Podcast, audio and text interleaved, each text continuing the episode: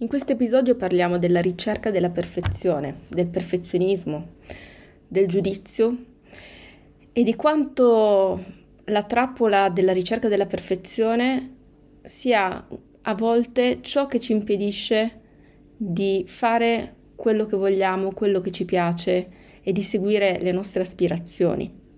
Come musicista sono un abitué della trappola della perfezione e ho imparato a conviverci. Ti spiego perché. Nel momento in cui suoni un brano al pianoforte, succede una cosa molto buffa.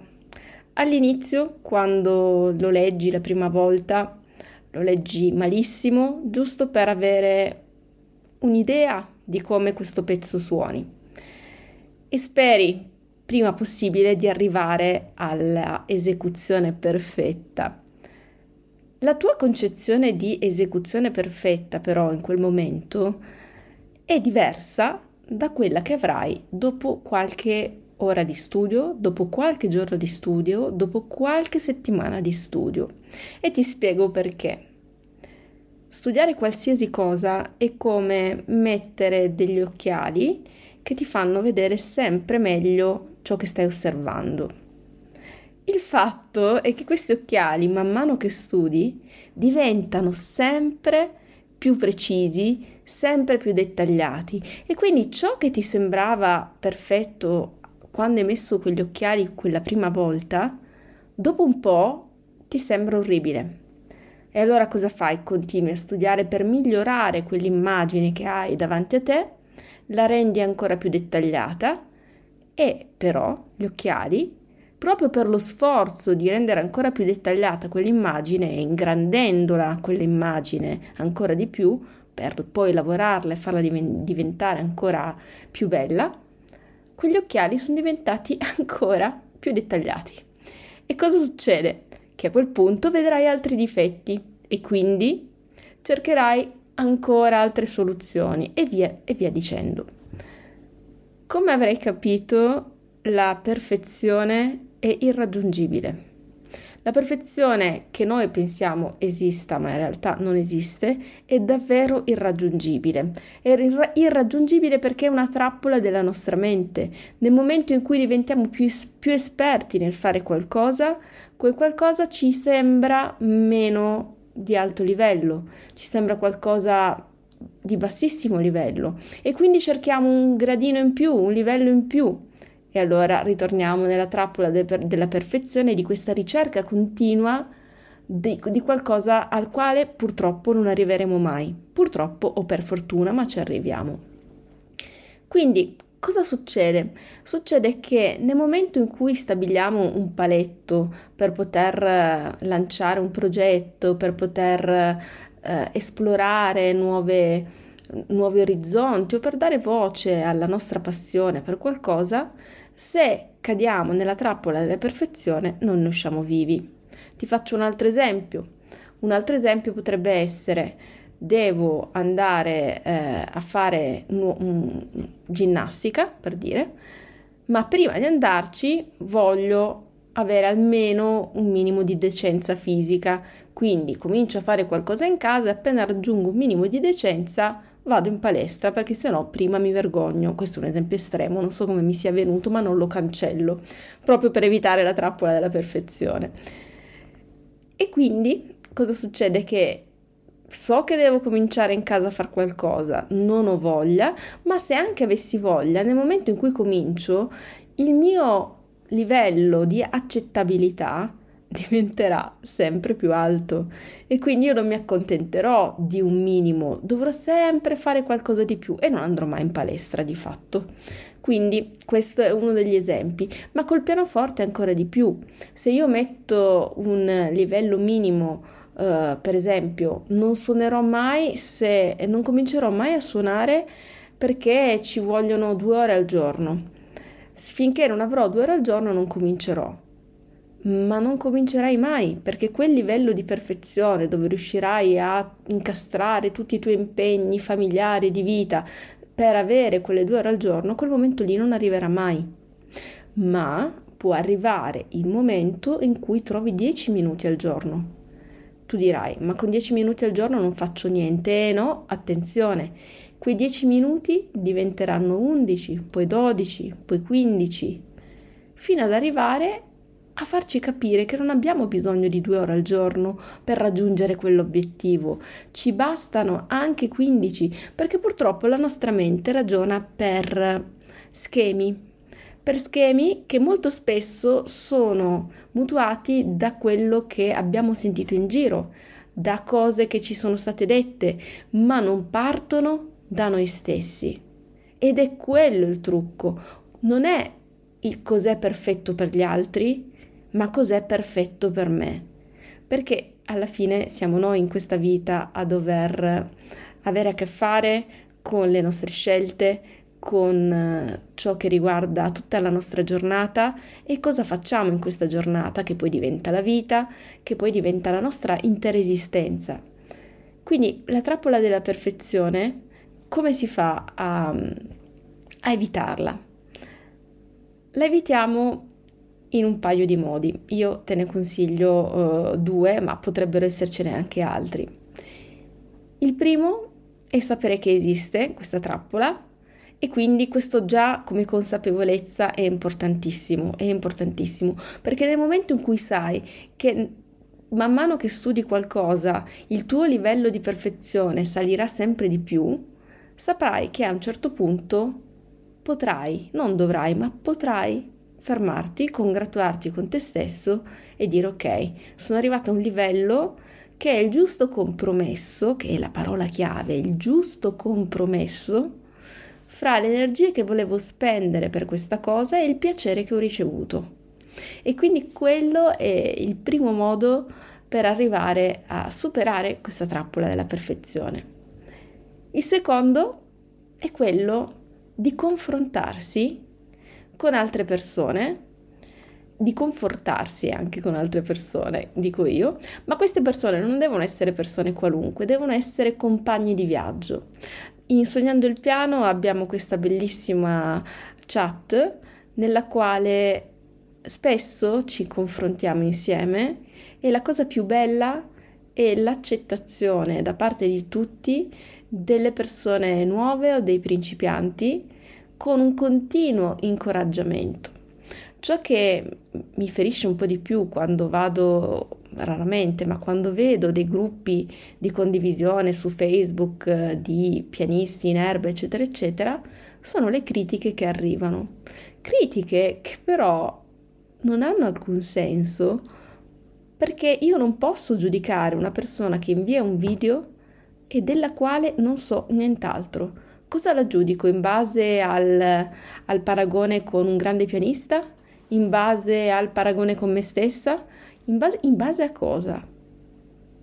E quindi la cosa più buffa è che dal mio punto di vista io vedo come se fosse un bambino di 5 anni che scrive in un gruppo di letterati la sua poesia e viene criticato perché eh, quella poesia non rispetta la metrica, ha delle parole banali.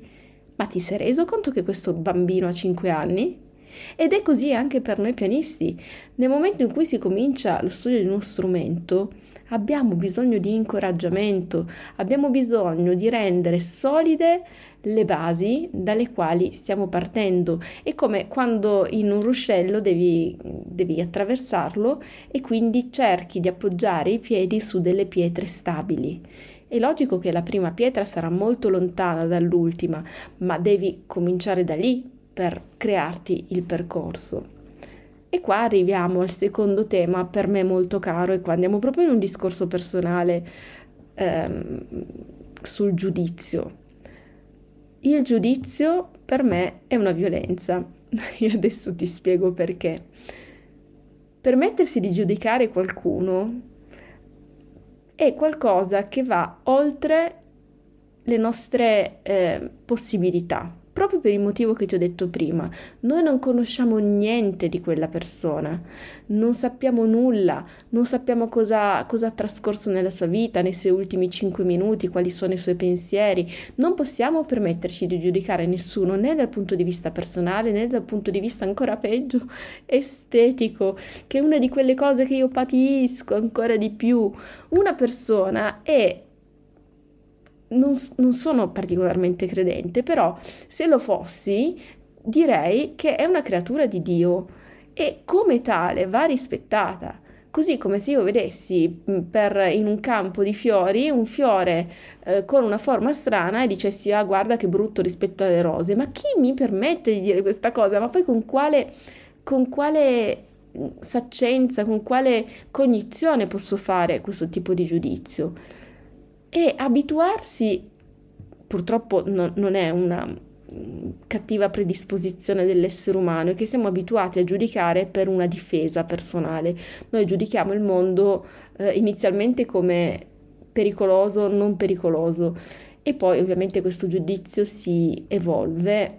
Questo giudizio evolve e ci porta a qualcosa di, di un pochino più raffinato, ma questo, questo essere più raffinato significa che noi portiamo per giudicare degli schemi mentali che riguardano qualcosa che abbiamo già visto, qualcosa di molto comune, allora va bene, qualcosa di strano, qualcosa che non abbiamo mai visto, non va bene perché potrebbe essere potenzialmente pericoloso, qualcosa addirittura di diverso da quello che siamo noi, potrebbe essere pericoloso. Quindi il diverso, lo strano, il fuori dal, dal normale per noi normalmente è qualcosa di giudicato che giudichiamo male. E questo è un grossissimo limite alla possibilità di vivere serenamente la nostra vita, sia perché le persone che giudicano molto sono quelle che poi patiscono di più l'essere giudicati, perché essendo abituati a farlo, percepiscono anche come molto importante il giudizio degli altri. E quindi per me non è una critica a chi giudica gli altri, so che è un'abitudine, so che spesso è un'abitudine che cresce in famiglia, dove si è abituati magari o si è stati abituati a sentire i genitori dire quello lì che così, l'altro cos'ha, eccetera, eccetera, e quindi abbiamo preso anche noi questa abitudine. Se ci penso, forse ehm, anche i social ci hanno abituati a giudicare. Già solo il mi piace non mi piace, la faccina, la non faccina. Per noi il mondo è diventato binario, mi piace, non mi piace. Ed è terrificante questa cosa perché nel momento in cui ogni giorno ci troviamo a dire più volte, più volte mi piace, non mi piace, stiamo facendo diventare una tavolozza di colori potenzialmente infinita bianca e nera.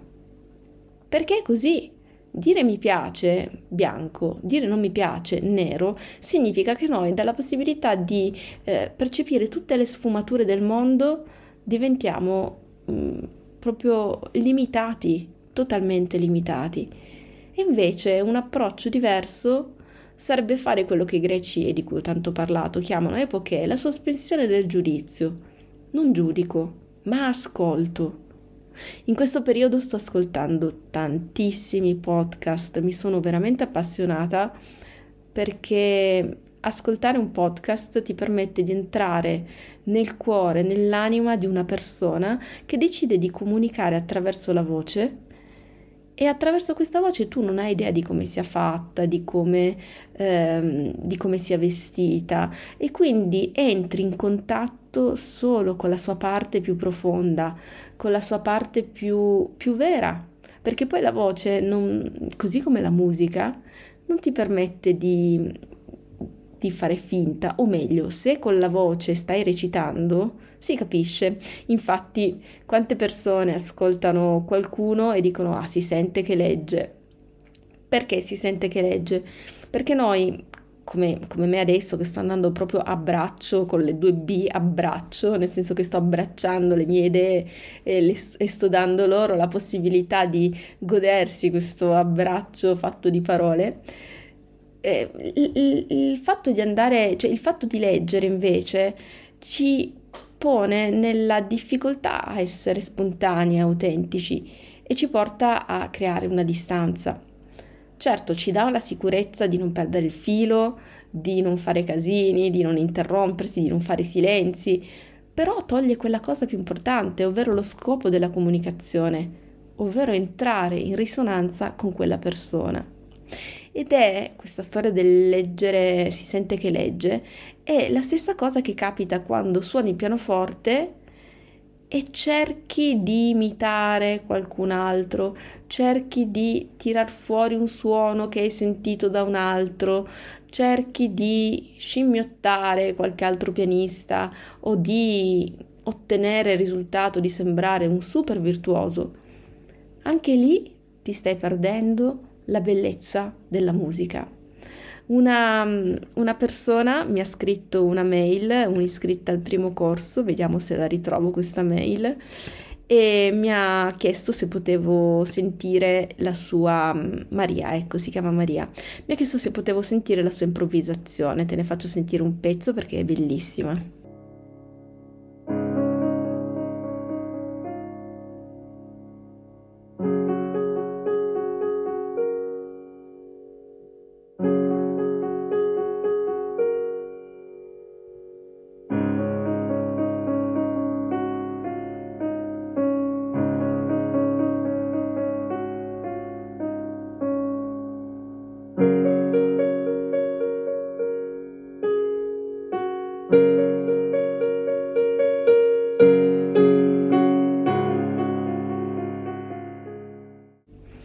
Hai sentito questa improvvisazione fatta da una persona che ha cominciato il primo corso di pianoforte e non è da tre anni che suona, e forse da qualche settimana. E la cosa straordinaria, straordinaria, non sono specificamente le note che ha suonato, ma il modo in cui l'ha suonato, la ricchezza di eh, dinamiche, la ricchezza di ritmi e tutte queste cose. Tanto che quando l'ho risposto io le ho scritto questo perché credo che se suoni in maniera autentica, e all'inizio forse è più facile suonare in maniera autentica perché non hai ancora gli strumenti per mascherarti.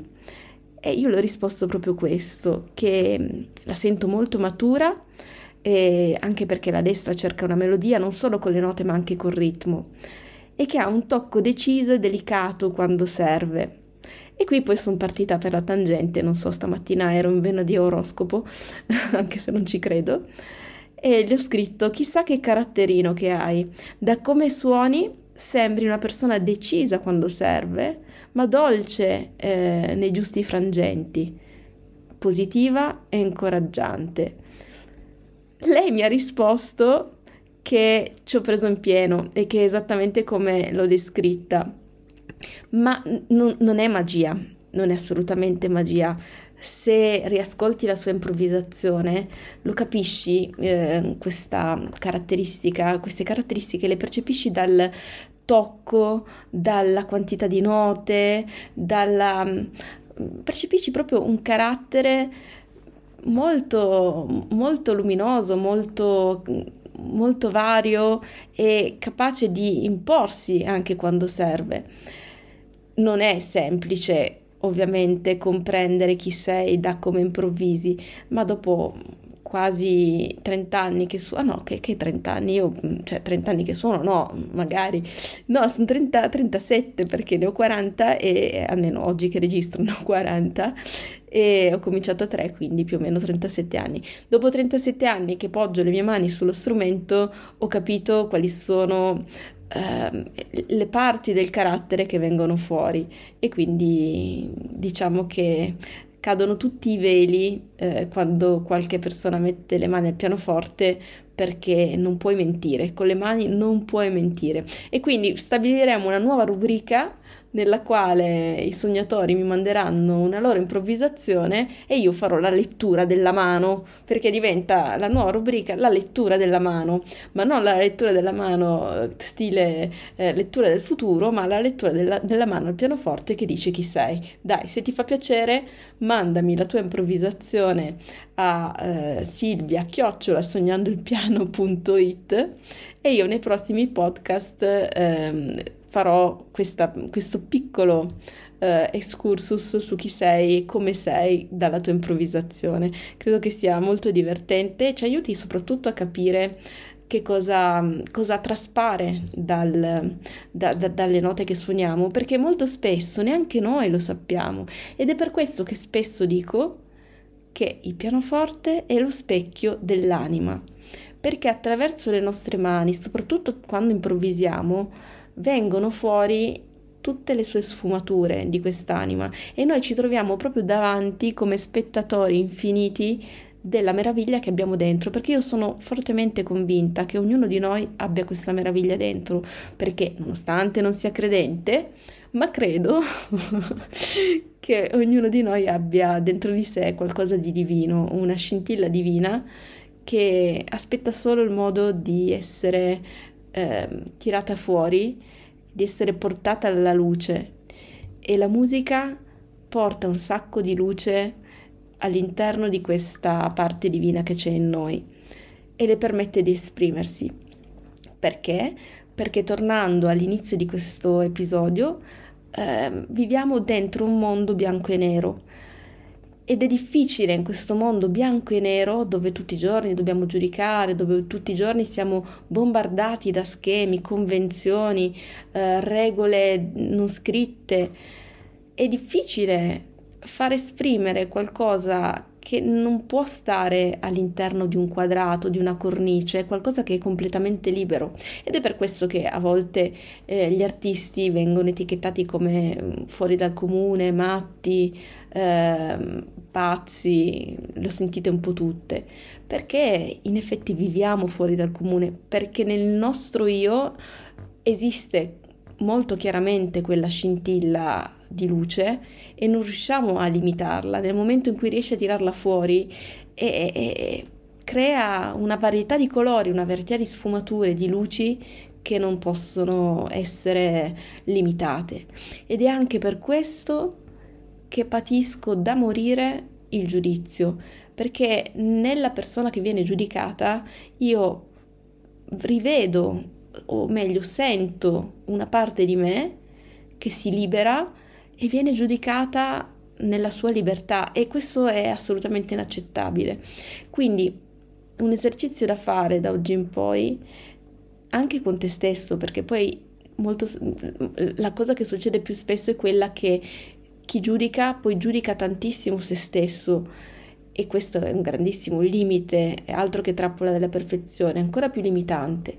Quindi una cosa che potresti fare non è smettere di giudicare il mondo in bianco e nero, smettere di giudicare gli altri, è difficile togliere un'abitudine, ma potresti cominciare da te stesso, andando al pianoforte e facendo delle cose senza giudicare quello che sta succedendo. Tu immagina di avere una parte bambina da esprimere e quella parte bambina non si esprimerà subito con il linguaggio di Umberto Eco. Quella parte bambina deve imparare, deve poter trovare un terreno fertile per imparare e per manifestare tutta la sua bellezza.